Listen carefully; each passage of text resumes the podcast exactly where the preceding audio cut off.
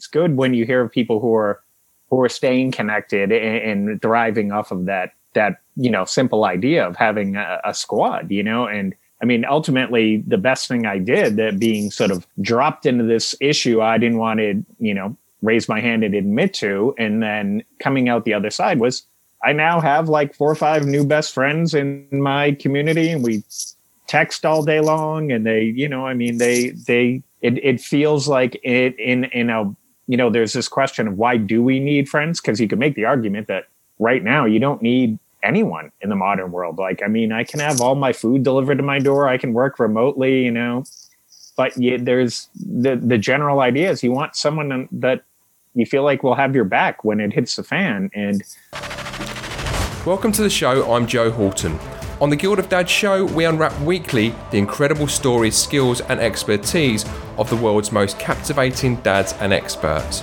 along with topics and stories that will captivate you. I speak to fascinating individuals like writers, entrepreneurs, anthropologists, professors, psychologists, ultra athletes, and servicemen. Today, I talk about friendship, and more accurately, lack of it, which is at the root of the modern loneliness epidemic why we think that we have loads of friends, but how in a lot of cases they're just people we know, often from the internet or even work. I delve into why middle aged men find it so difficult to make friendships stick, along with the surprising science behind loneliness and why it is quite literally killing us. Every conversation we have translates the experience and expertise of our guests into practical knowledge you can use to better understand yourself as a dad and in the process, improve your physical health, mental health, relationships, career, and the way you show up in the world as a role model to the next generation. We also cover tricky subjects from all angles and viewpoints to give you a new and different perspective. My guest today, Billy Baker, is a staff writer for the Boston Globe. He specialises in narrative features and humorous columns. A graduate of Boston Latin School, Tulane University and Columbia Journalism School, he's an acclaimed journalist who also has a Deborah Howe Award for Writing Excellence.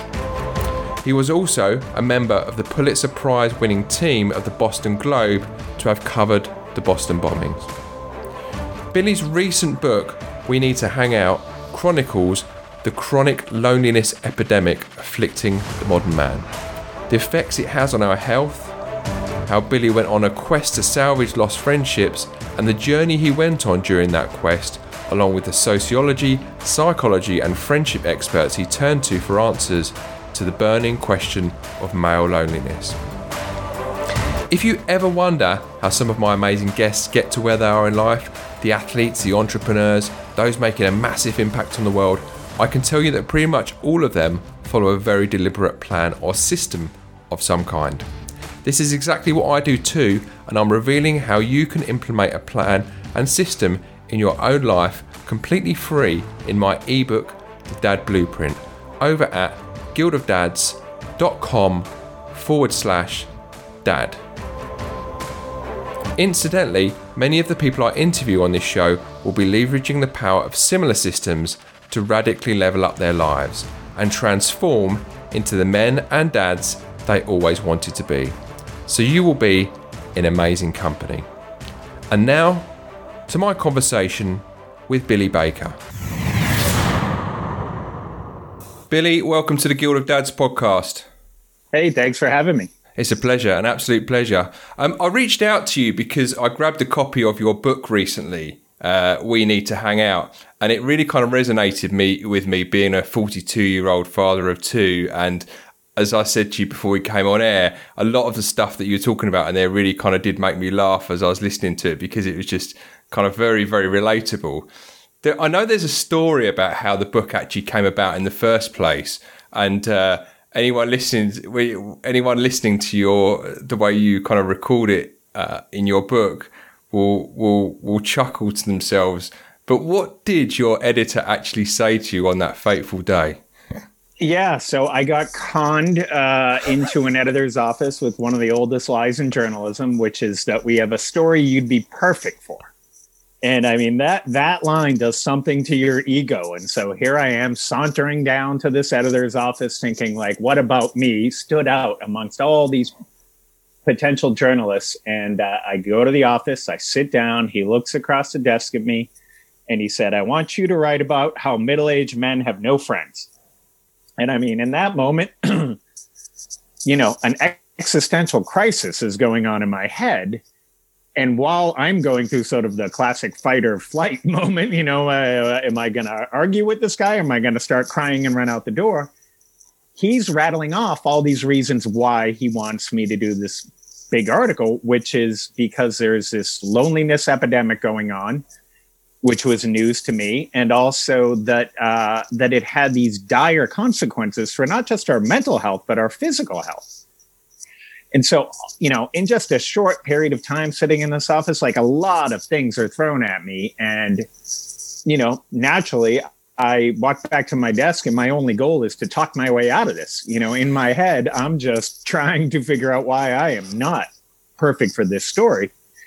And I mean, where I started was the truth. You know, I'm not someone that uh, didn't have friends. I, I, have great friends. But as I started going through that list of great friends in my head, it's like, oh, I, I haven't seen that guy in a couple months. Like, and I haven't seen that person in years. You know, like all of a sudden, it became, you know, that that that word to use, relatable. All of a sudden, I start relating to this thing, and by the time I sit down at my desk in the center of the newsroom, I was like, oh, I am perfect for this story. And it wasn't because I was unique or special in any way. It was because I was wildly typical. Mm. Mm. And did you find that? You, did you did you find that that was a bit of like a shock to the system then when when that when that first sort of initial shock subsided? You actually think actually actually oh, he's got a point here.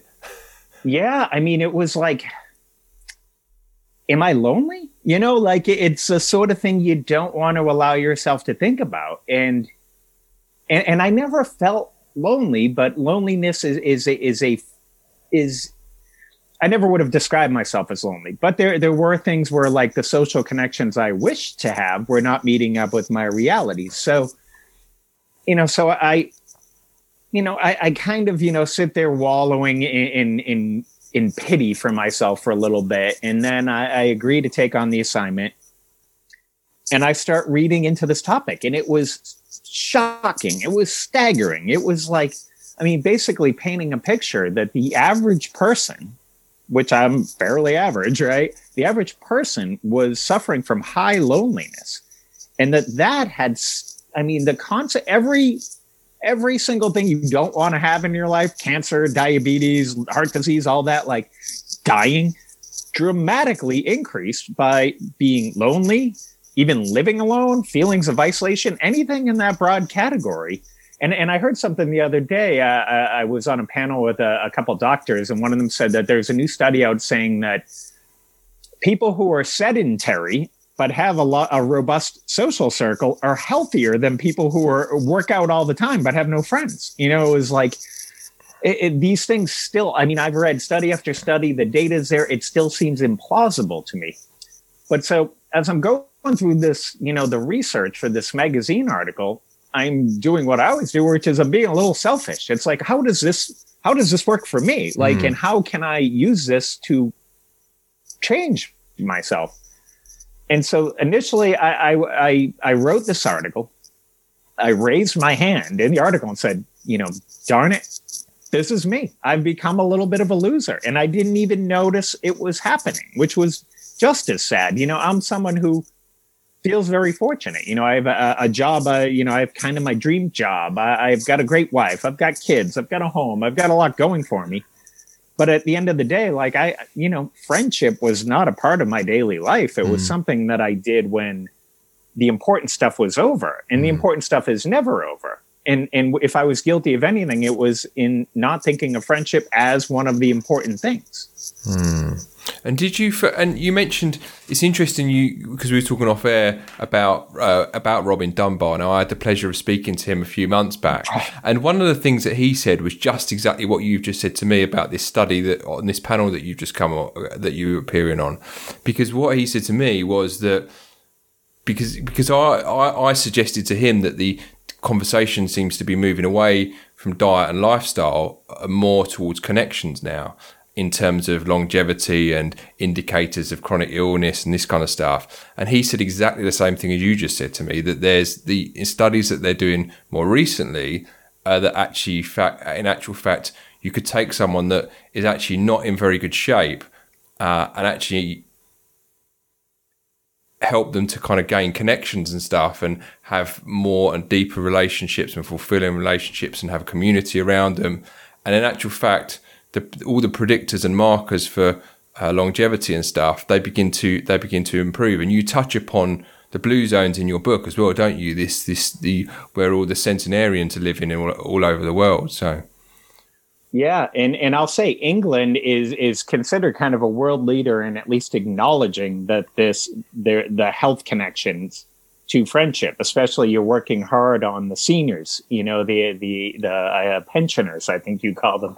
Um, but the, uh, the the the idea that like if you don't want to see the doctor, see your friends, still feels like odd to say, right? Like I mean, we we believe that if we if we exercise and eat our broccoli and you know get our eight hours of sleep that it'll have positive effects but it still seems like I, I, I'm, I'm like I'm doing the rounds talking about this, and I feel like a snake oil salesman when I'm like looking at people and saying, if you want to live a ha- happy, healthy, long life, as as these blue zones have proven, like what you need to do is is not just have friends, but a way to be friends with your friends and to have friendship built into the daily calendar, to really mm. have sort of a, an active membership in a tribe. And, and one of the challenges in middle age, you know, in adulthood is like, how, you know, so, uh, I mean, so I, I wrote this article and it became like the most viral thing ever published by my newspaper. It was bananas. It was I, they were going to give me an intern to answer my emails. I'm getting emails by the thousands from all over the world. An article about how men are lonely. It ends up becoming like the most popular article, like in in the history of our website. Like it was nuts. And the thing that I started to recognize in all these responses was that no one was challenging me on this being a problem you know it was it was no one was saying this isn't a cancer what everybody was asking was like well what's the cure mm. in in the strangest possible way like it's a simple answer friendship right you need friend you need friends that's what you need you need active friendships to actually execute that is what you know it's why I wrote a long book. you know, it's like, oh my gosh, was this a drama? You know, like so I I set out to, you know, selfishly cure myself. And it, it was so far from simple. And, and, I mean, I I mean, my, my first reaction when I find out that I'm now like killing myself by not having any friends, you know, I was like, all right, I've got to get the band back together, right? Like uh, I, I got to get I got to get my old squads and we, we got to reconnect and we got to hang out. And, and I did and, and that was fun. You know, I did a lot of sort of gimmicky things, trying to re- reunite some classmates, and and it got to a certain point where I realized that, like, however great that was, you know, that still wasn't changing the fact that I didn't have anyone to hang out with on a Wednesday night, mm-hmm. and I'm and I'm you know part of a, a, an increasingly prevalent problem in the modern world, which is that I don't live where I grew up. You know, I, I'm only about an hour away, but I'm I'm in an entirely new ecosystem. So I came here to raise a family, you know, the proverbial sort of, you know, great community for young kids, but it was like, well, what, what, what where does, where do I fit in? Am mm. I hmm. just hoping that I'll make a connection with another dad on the sideline at the soccer game? Or, or, you know, is there, is that just how it goes? Am I just biding time until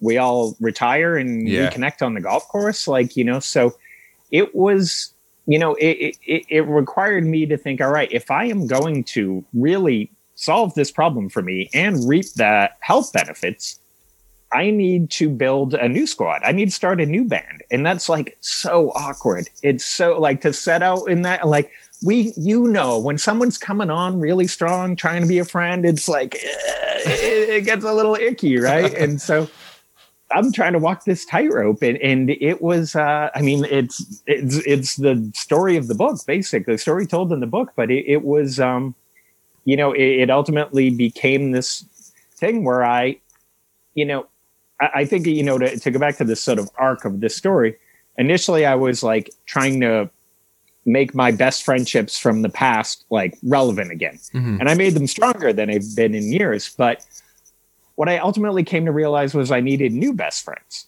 And that's a weird topic because I think most people, and we know this from surveys, most people, when they think of that idea, that word, that phrase, best friend, you're thinking of someone you go way back with, right? You went to school with. There, maybe you know, you grew up with. Maybe there's a cutoff after university, right? But the idea of making new best friends as an adult, it's kind of considered like not a real thing. But then I heard this joke, this offhand line from Mindy Kaling, this actress, on her like sitcom television show. She says, uh, "A best friend is not a person; it's a tier." And there was something about that that was liberating. It was like, okay, I'm not insulting my best friends of the past by trying to add new best friends in the present. And there were some guys that I knew who I like felt that spark with. Hmm. It's a, you know, that's kind of a usually a term used in romantic relationships. And, you know, I address in the book this fear that men have of coming across as gay or, or having that word thrown at them. Right. But like, there were men I felt a spark with, I felt a connection to, an attraction to, for lack of a better word. And it was like, all right, I need to try and convert these people from the guys that I say, hey, we should get a beer sometime with to actual day to day friends, you know? And, and so to do that, you know, I, I, I, I apologize here. I'm doing all the talking and you're nodding. So I, I, I feel, uh, feel like I should keep rolling. But to do that, I kind of hacked I use the science to kind of hack relationships. And the one thing about the science of connection that stands out the most to me is how there's a fundamental difference in the ways that men and women interact. Mm. So sociologists do these things called photo studies. They kind of creep around, they take photos of people interacting. We don't know they're doing it. And when they analyze them, there's a very clear pattern, which is that women talk face to face and men talk shoulder to shoulder and the first time I heard that, I just had a far off stare. Oh, I could see it everywhere. You know, it was like I picture, you know, the the bar or the the sporting event or, or why I was so much more. You know, when someone would say we should get together for coffee, I would feel a little bit uncomfortable, and, and I was never sure why. But if someone said, "Hey, do you want to come over and help me chop some firewood in my backyard?" I'd be there at six a.m. Right? Like it, yeah. it, it would. So I it was a matter of so and so that all ties into the fact that men bond over activity. Mm-hmm. It hmm. puts us in this shoulder to shoulder position.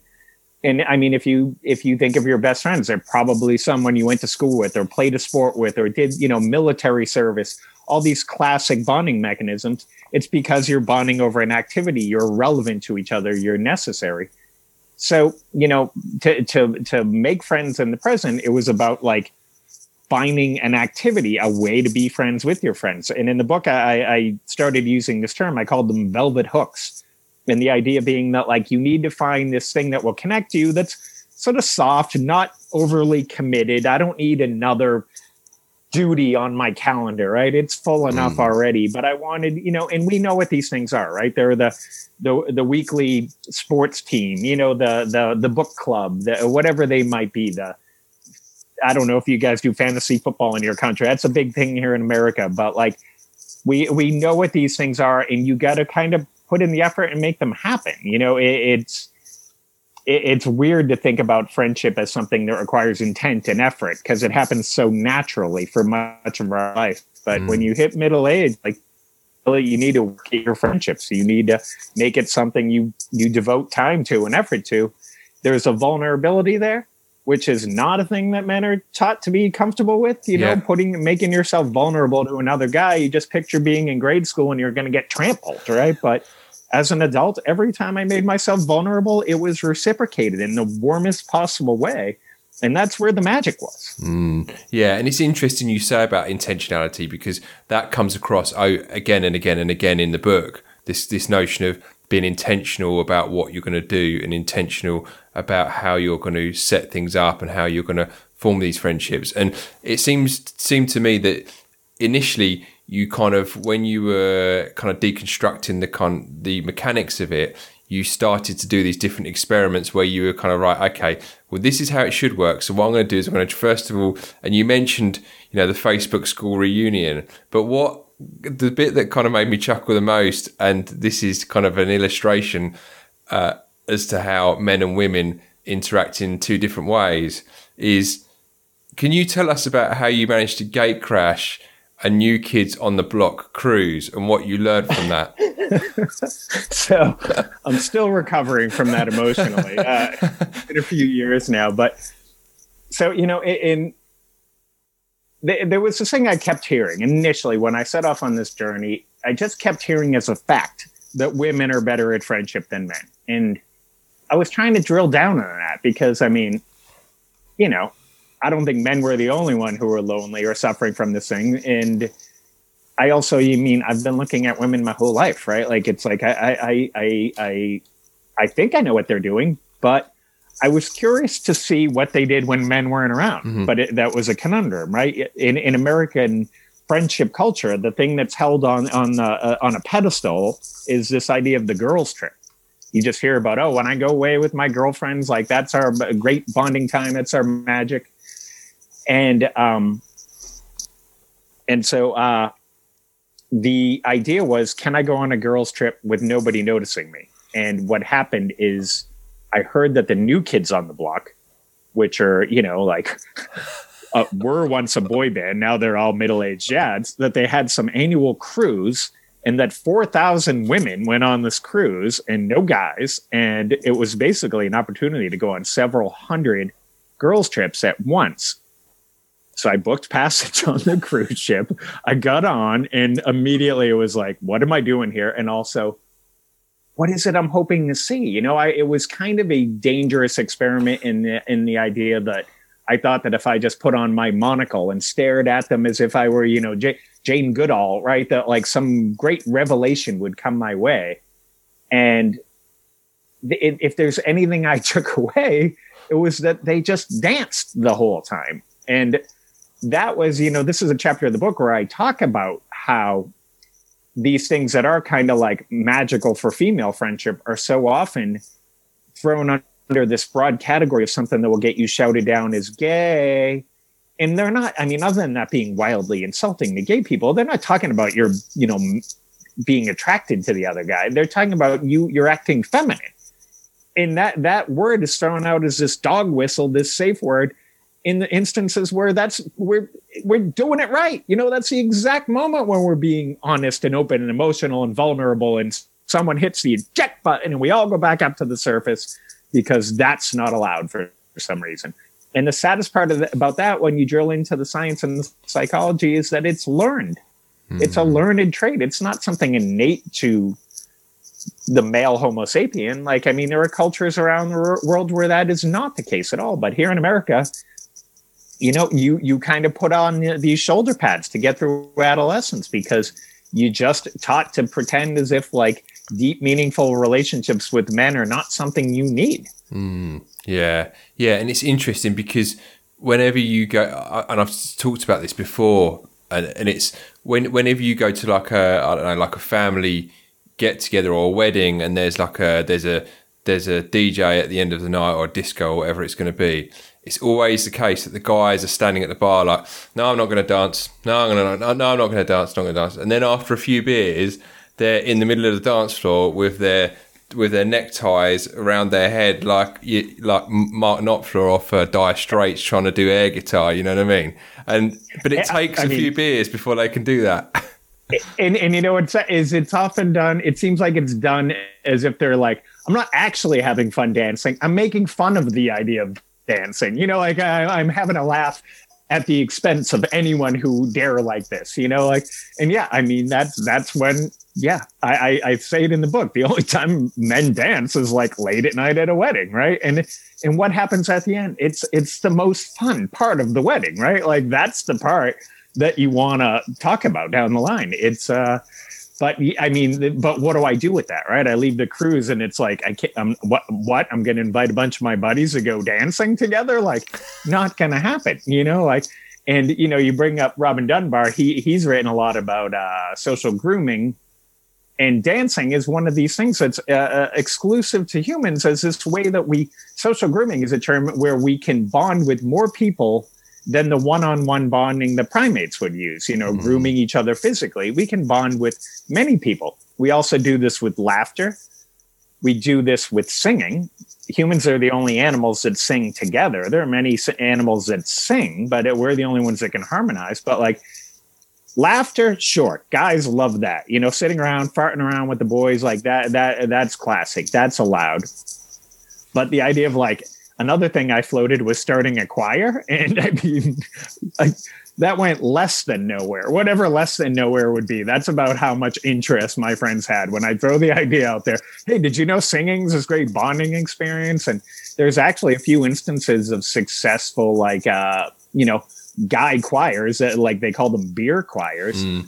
But like that's another thing where and and that's a case where yeah gay men in America do have choirs and probably have the time of their life, but they're not, you know, they're not being shouted down with, with that stupid word. You know, it's yeah. such it, it's it is ruined so much. I, I'm I have an 11 year old son and and he's about to get in that phase where I know like he's gonna this is gonna come up that that that word or whatever the you know it just whatever the word might be it's the same thing that is being policed because why? Like mm. i don't know. There's no answer to the why other than they learned it from someone who learned it from someone who learned it and it all goes back to what? Like some 1950s like post-war ideal of like this stiff upper lip and you know like the, this tough guy who doesn't need friends doesn't you know like just takes care of themselves uh, this tough guy thing. Like those tough guys die lonely. I think yeah. you know, like I mean, there's this romanticism with like the sort of noble loner. Like that, that's a myth. Like mm. the, the loner is lonely. Yeah, and I talk about this, funny enough, a lot with the with the guys who follow Guild of Dads and and, and what I call the lone wolf fallacy. When you know it's a James Bond character, it's the Indiana Jones character that that that are kind of acting by themselves and it's like you say, it's a stiff upper lip where I don't need any help from anyone. I can do it all myself.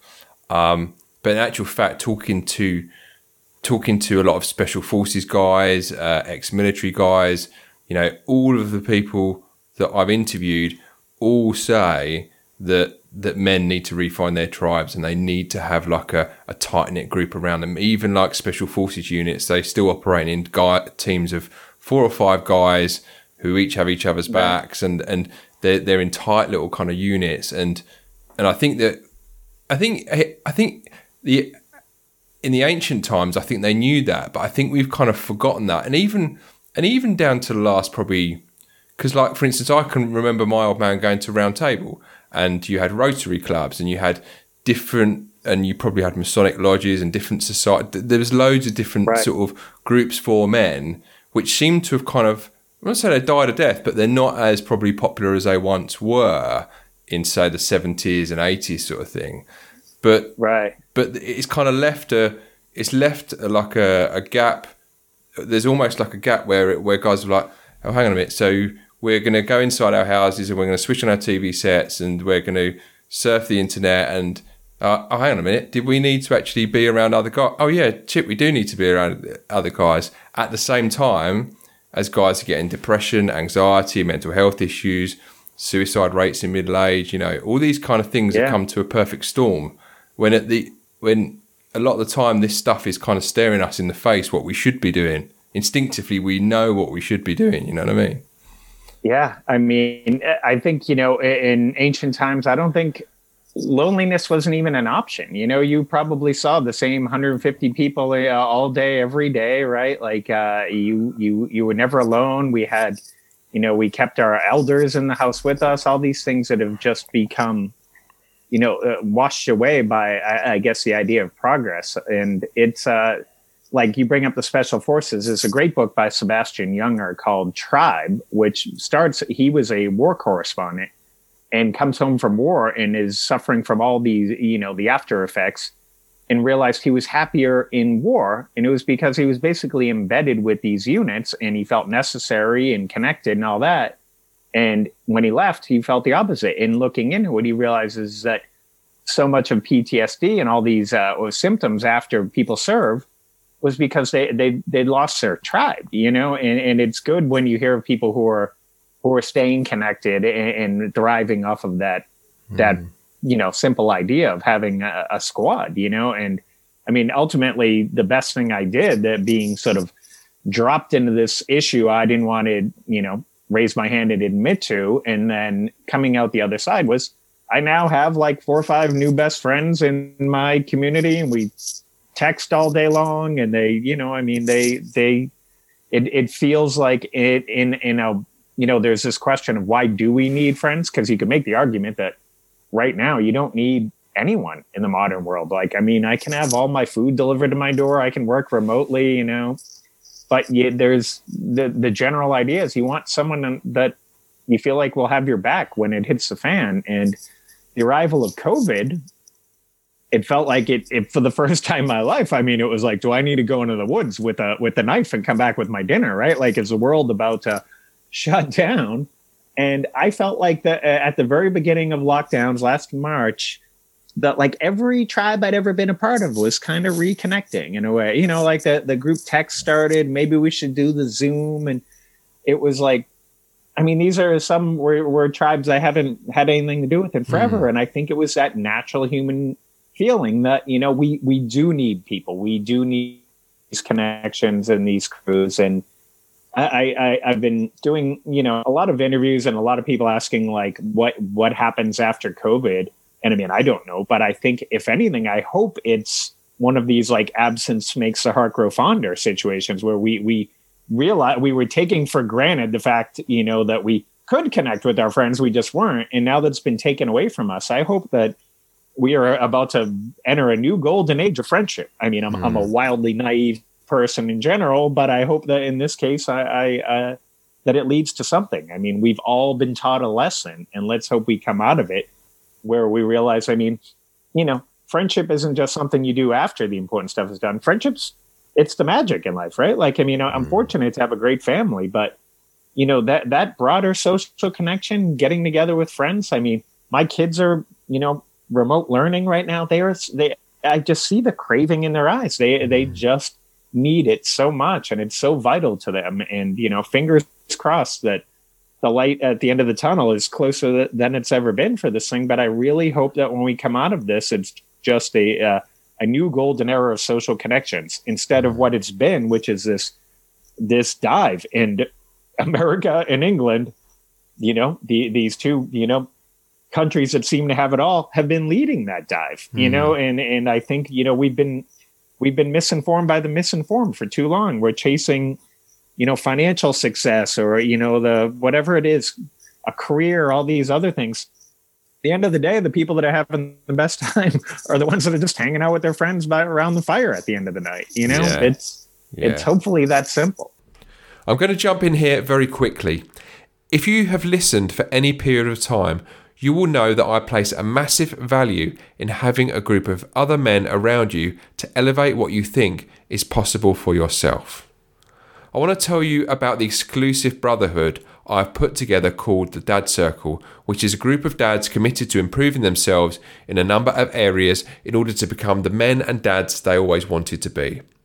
Not just this, but hardwired into the fabric of this brotherhood are a number of features, including weekly Zoom calls, monthly topics, challenges, and assignments, together with a growing library of resources, fitness, and mental challenges. You'll get just the accountability that you're looking for when you're surrounded by a group of other men looking to level up and go on a journey in exactly the same way. If this resonates with you and you would like to find out more, head on over to www.thedadscircle.com forward slash join. That's thedadscircle.com forward slash join. Yeah, I think it's. I think there's going to be epiphany of sorts because I think that you're right.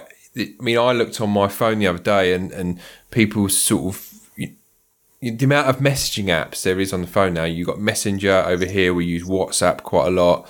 Then you've got you know then you've got, then you've got email. Then you've got text.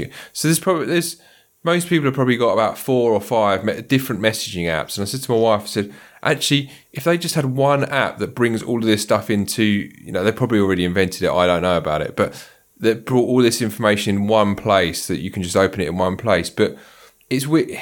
It's a kind of weird time that we're living in because, like, it's like sort of you know we all of these labor saving devices were invented for, to save out to save time and then what the human race did was just spend more time wasting time on stuff that actually isn't of no significance whatsoever and now we find ourselves in a situation where we've spent all this time wasting time on stuff that actually doesn't actually nourish or make our lives any better and then gone into a pandemic and we're like actually I just want to man hug someone. I just want to put my arm around someone and like, or pat them on the back of the shoulder and stuff. And all of these, uh, and it's. Re- I was talking to previous guests on this, and uh, just in terms of kind of what people have missed during lockdown.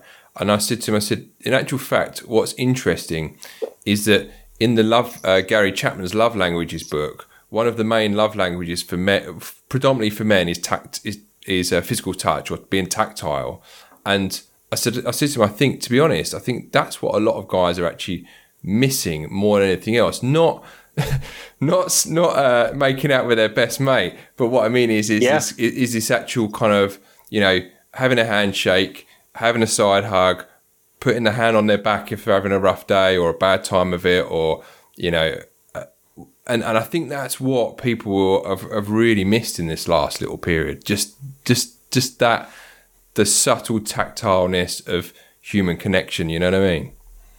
Oh, I mean, I I had an experience on Saturday. It's Monday now, uh, where a guy went to shake my hand, and uh, we were surfing. we were standing on the beach, so we're wearing like thick winter wetsuits and all that. And I like shook his hand because we're wearing seven millimeters of neoprene. And then we both talked about how weird it was to shake hands with. Like it just felt so foreign, and like that tactile guy stuff, I mean, like just uh like roughhousing, just you know, shoving your buddy, a little nut tap, like whatever it might be. The uh I miss like the the simple things like driving in a car with someone, you know, like the like being able to like I'll pick you up and you know sometimes you know a car classic shoulder to shoulder opportunity right like so often it's it's those in between places, right? Where he might be picking me up to go do this thing, but it's in the car ride where the bonding mm. happens, right? Or or often the car ride home. You know, it's I don't know. Like I, am there's a lot of missing, and I it's uh, sometimes I don't realize how much I'm missing it until some guy sticks out his hand to shake my hand, and I'm like, "Is this allowed?" Oh my gosh! Like I keep having these weird feelings where I'll be watching like a, a movie and you know they'll show a bunch of people at a concert and i just feel weirdly uncomfortable you know it's like i forgot that that's how life used to be you know you could crowd in with tens of thousands of strangers and i, I wonder if how long that's going to feel weird on the other side of this but like being together like i i mean and and i will say like uh solitude and loneliness are very different. And so I think a lot of people, when they hear about this topic in general, like to go, I love being alone. It's like, I'm not, I'm not cheapening that or taking that away from you. Like I, I got a, I got two kids that never leave this house right there in school. Believe me, I like, I like my alone time, but, um, I'm looking forward to being together more than anything. Yeah. Yeah. Cause you can be, and this is an interesting notion of being physically in the presence of people because like people go oh how can you be lonely because you're you're in you're in a house or you're surrounded by people or you're at work and and this is the thing with large scale societies you can be physically surrounded by people but still be mentally alone because you've not got anyone to talk to about what is happening be it good bad or indifferent um, yeah. And this, I think there's this idea like lonely. We picture some recluse living in the woods by himself, and it's like not true. If you look at the data, I mean, the average person is what a, a, a lonely researcher would rate as high loneliness. Like, and that's based on how you answer simple questions like, how many confidants do you have?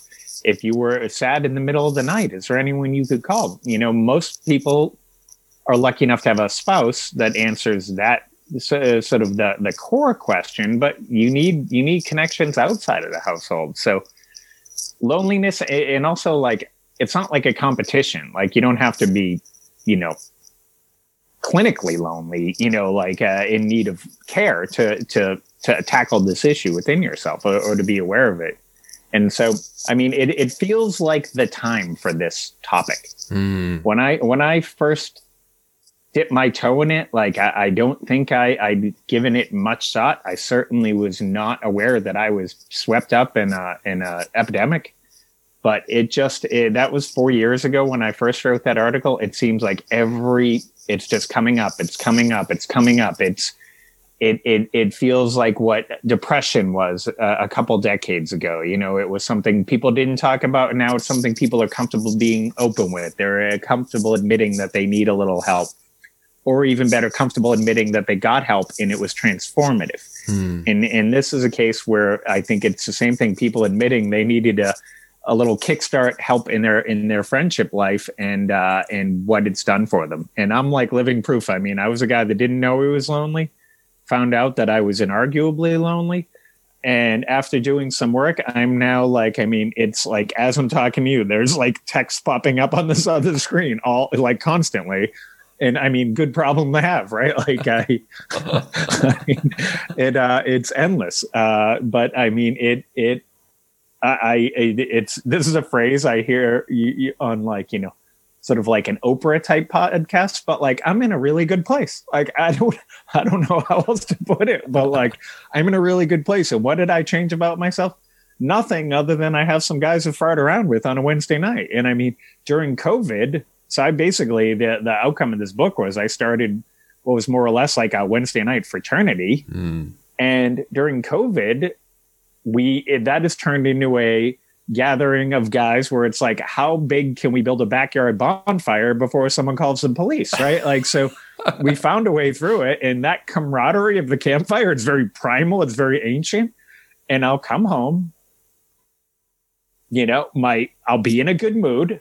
My wife will ask what did you do? And i'll be like i don't even know. I don't like we we haven't forgotten how to be juvenile. We hung out. We told some funny stories you know and at, at the end of the night, I feel better. I wake up the next morning, I feel better. It makes me a better employee and a better dad and a better husband, all these things because, like, you know, I, I had some time with the fellas, and yeah. and am I am I like is my physical health better? I I don't know. I don't know how I, I would have measured that, but I I feel like I'm doing all right. I'm 44 years old, and the wheels haven't come off just yet. So. I mean, it, it's the craziest thing in the world to say, but like, if you don't want to see the doctor, see your friends. Yeah blows my mind. Just, but it's just hanging, just hanging, and and then the uh, and and then and then your wife says to you, "So hang on a minute. So how's how's Steve's how's Steve's wife?" And uh, and and then and then you say, "Me and Steve didn't talk about his wife." So yeah, what about what, what about her car? what about her car? Did was her, wasn't wasn't her wasn't her car? Uh, didn't she have a problem with her car the other week? Uh, no, me and Steve didn't really talk about that one. So what did you talk about? Uh, just guy, just guy stuff. uh, yeah, I uh, it's um, I got an email today from someone who said I just read the book because my wife heard me on the uh, radio show, heard uh, me talking on a radio show, and said that exact thing. She's like, "You always go out with your friend, and I come home and ask all these things like, how's their, their how's this important issue in their life?" And you go, "I don't, I don't know. Like, it, it didn't come up." But that's okay, right? Like, I think that you know, like I think there's this idea that like, you know, a weakness in male friendship is that we might not go to these deep places, but like that's not what I'm I'm not advocating like let's all get together and sit around and talk about our feelings. Like that's, you know, mm. that comes up.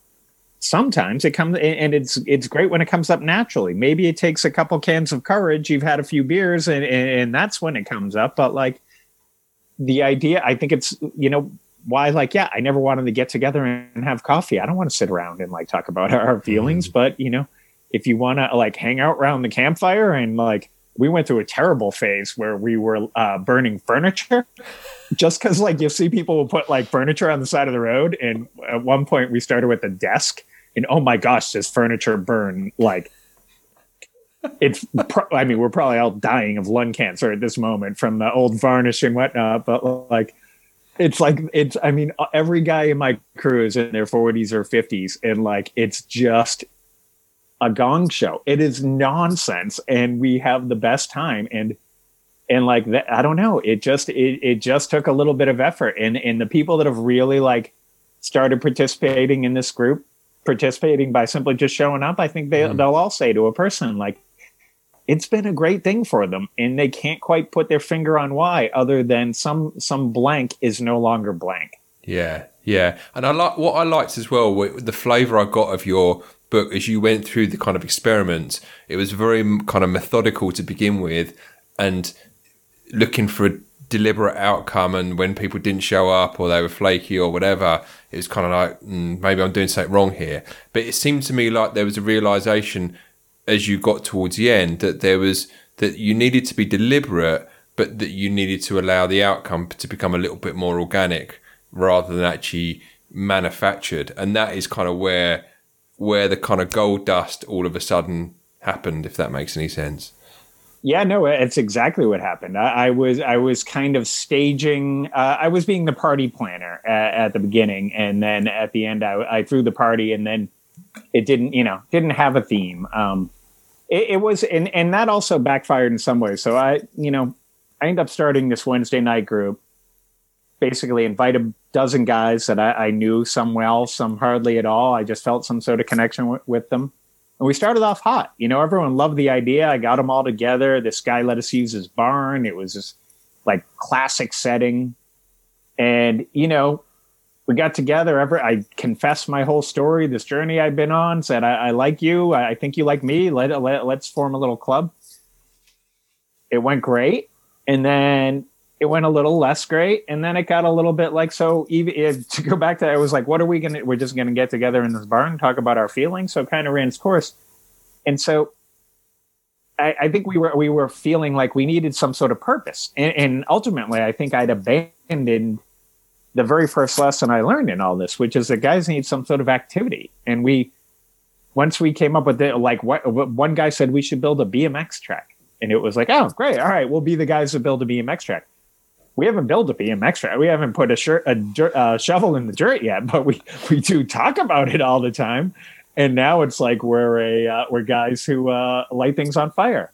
And we've also been playing pickleball which do you know what this is? Pickleball? No, no, no, no, no. It's like it's it's halfway between uh, table tennis and regular tennis, and uh, uh, uh, that's the easiest way I could describe it. It's like something that like our, our seniors do, and now we're doing it and it's hilarious. It's just like guys just yelling at each other. We're all terrible at it because i don't think you can actually be good at it. Like it's not it doesn't have the sort of finesse that either tennis or ping pong would have.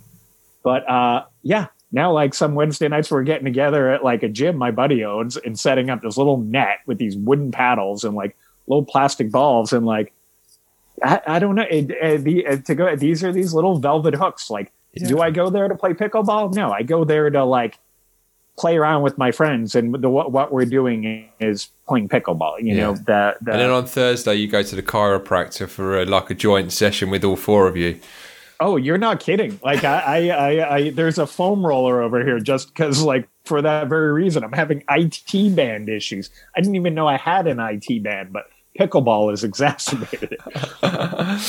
One of the things that I liked about your book, and uh, and I'm going to sort of jump to something completely different now, is one of the, the one of the things that kind of struck me in the last little while is that we can be dads because I know you've got your own kids anyway. We can be dads to our own kids, but there's also a role as fathers that we play to kids that we may not even know or kids that are in our kind of community or um, that have kind of come into our lives. And you talk quite fondly in the book about George and Johnny, um, who you first kind of met when you were doing some some I think it was some outreach project that you were doing.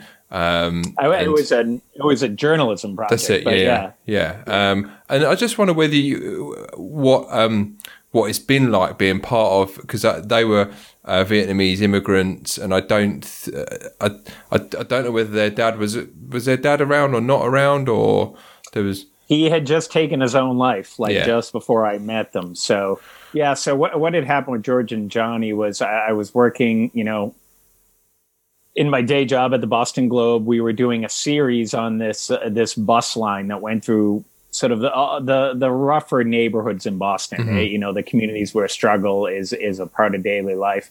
And after a certain point, it was just like you know this this guilt you feel like let's not let's it's not all bad news here. Like we, uh, let's end this series on a good note. And so I went hunting for a good story, and I found a great one, which were these two brothers who had like the worst, you know, everything that could go wrong in their home life was going wrong. Their dad had just taken his own life.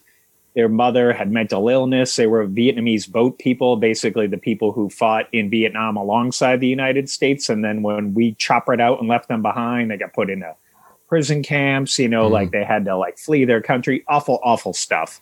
And then they come to America, settle in Boston. Freezing cold. You know, they're dealing with racism and uh, you know, they every problem in the world. But they have these two boys. When I met them, they were 14 and 15 and they were like the best students in Boston. Like they were like at the top of their class. So I rode this bus line with them to kind of document how, how their story. And we we connected. You know, I was probably, you know, early 30s at the time and they were um, teenagers and when you're approaching someone as a journalist, you have to just let it let the movie play in front of you. You can't intervene in any way, even though like you know, the human in me wanted to reach in his pocket and pull out a few dollars when, you know, they didn't have any or wh- whatever it might be. But I let it play out, wrote the article, got, got a tremendous response. A, re- a lot of people were really inspired by George and Johnny. But then when it was over, it was like, well, I don't need to follow the rules of journalism anymore. I can now follow the rules of being a good human.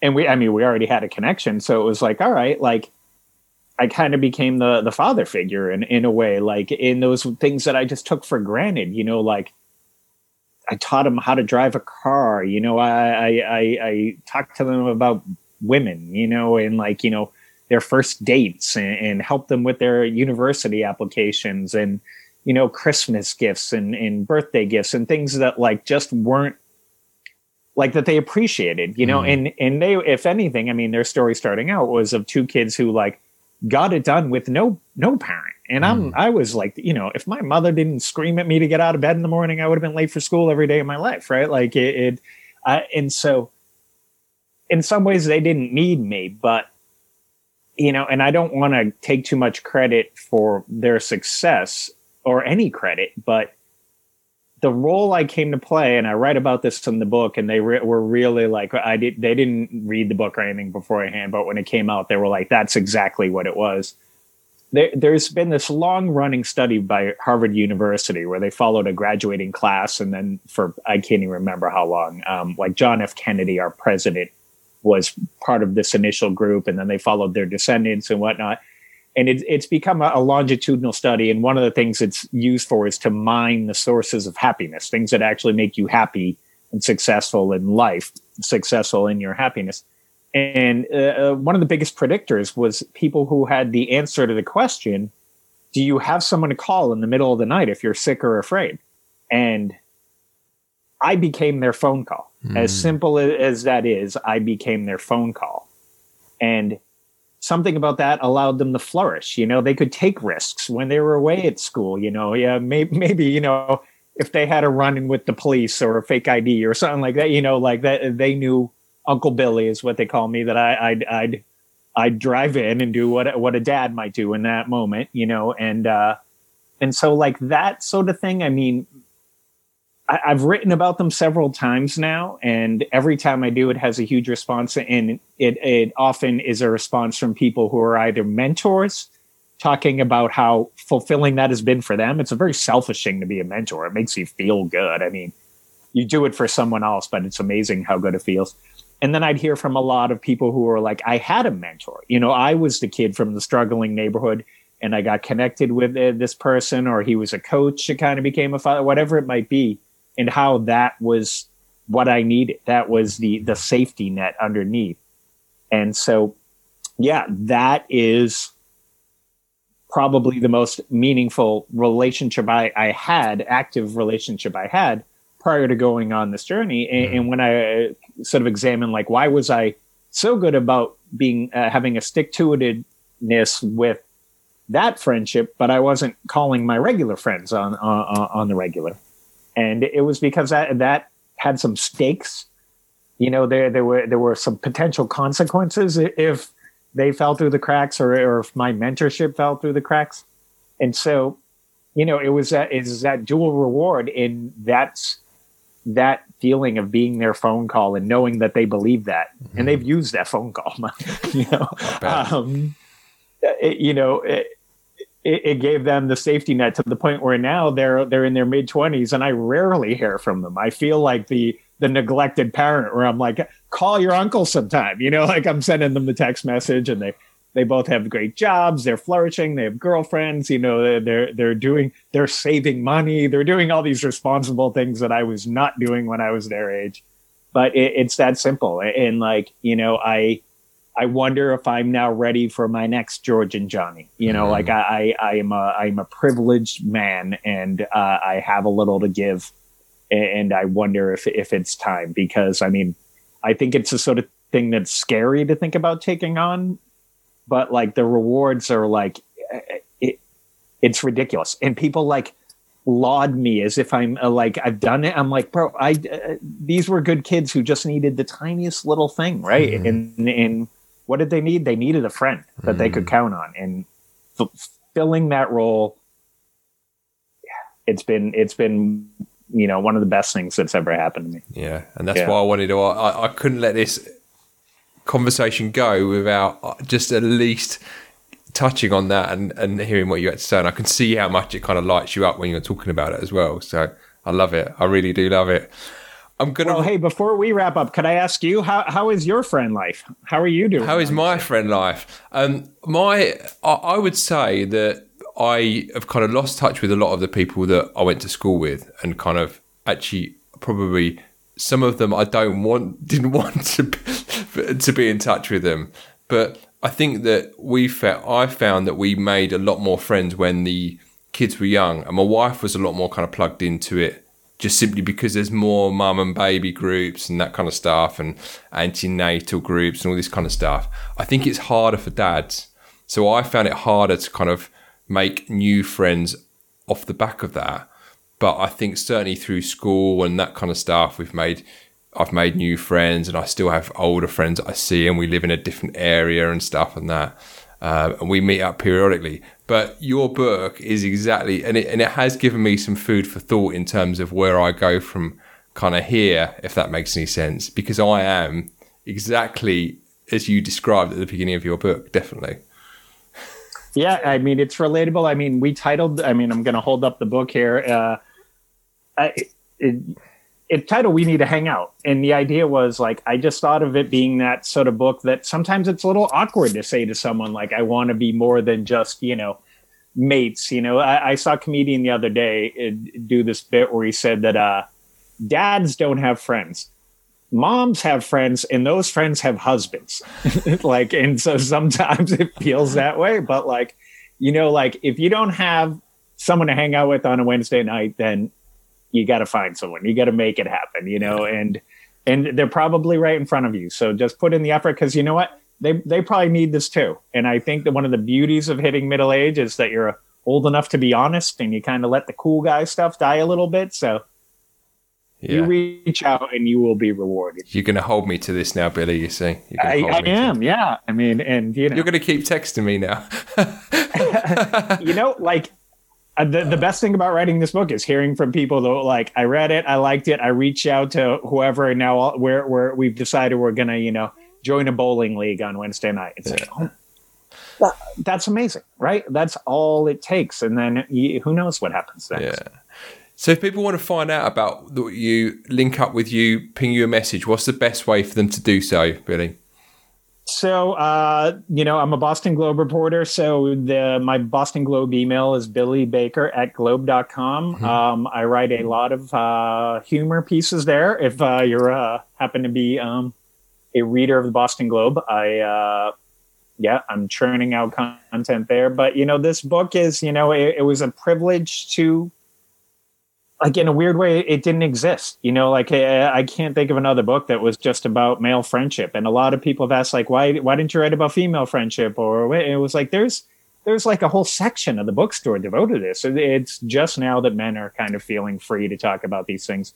I'm glad i'm the you know typical guy that everyone can relate to but other than that yeah i have nothing to plug other than as soon as you're done listening to this hang up and call your buddy, call your mates, call the call the guy you just met that you kind of feel like you could be friends with. You know, it it's only going to lead good places.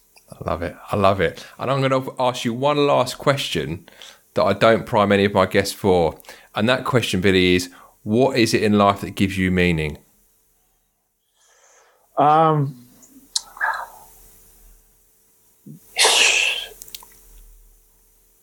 I I don't know. I mean, the the first answer I want to say is being a dad. It really is. All, every every sappy cliche that that I heard before becoming a dad has turned out to be true.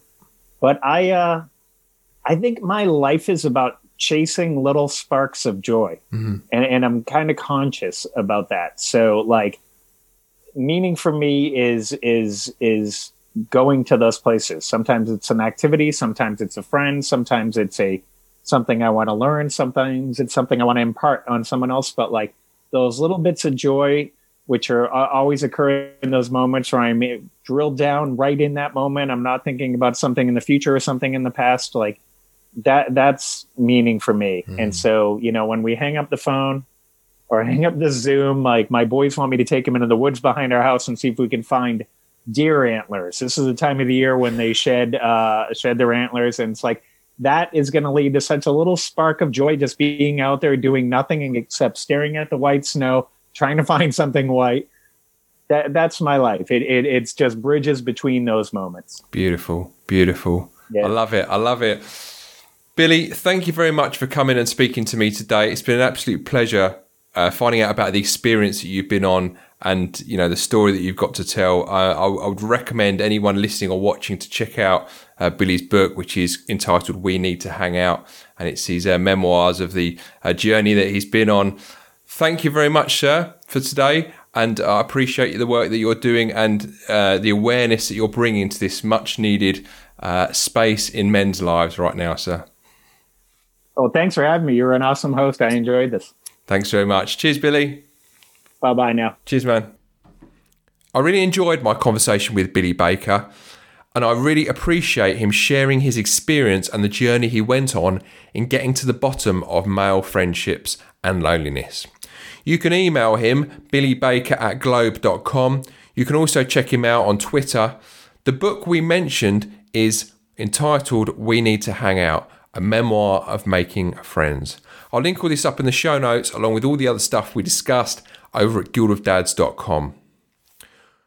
What was really interesting about my conversation is that I could really relate to Billy and his book, and certainly the journey that he went on in writing the book. There's a common theme that us, that us guys get to middle age, we fall out of touch with people, and our social circles develop around our wives and kids, along with people we know. Some people find the concept that you can be lonely but surrounded by people a curious concept. But as we touched upon in our conversation, this goes far deeper than being surrounded by people. It's the people that you could honestly call in the middle of the night or in times of need you really need in your inner circle.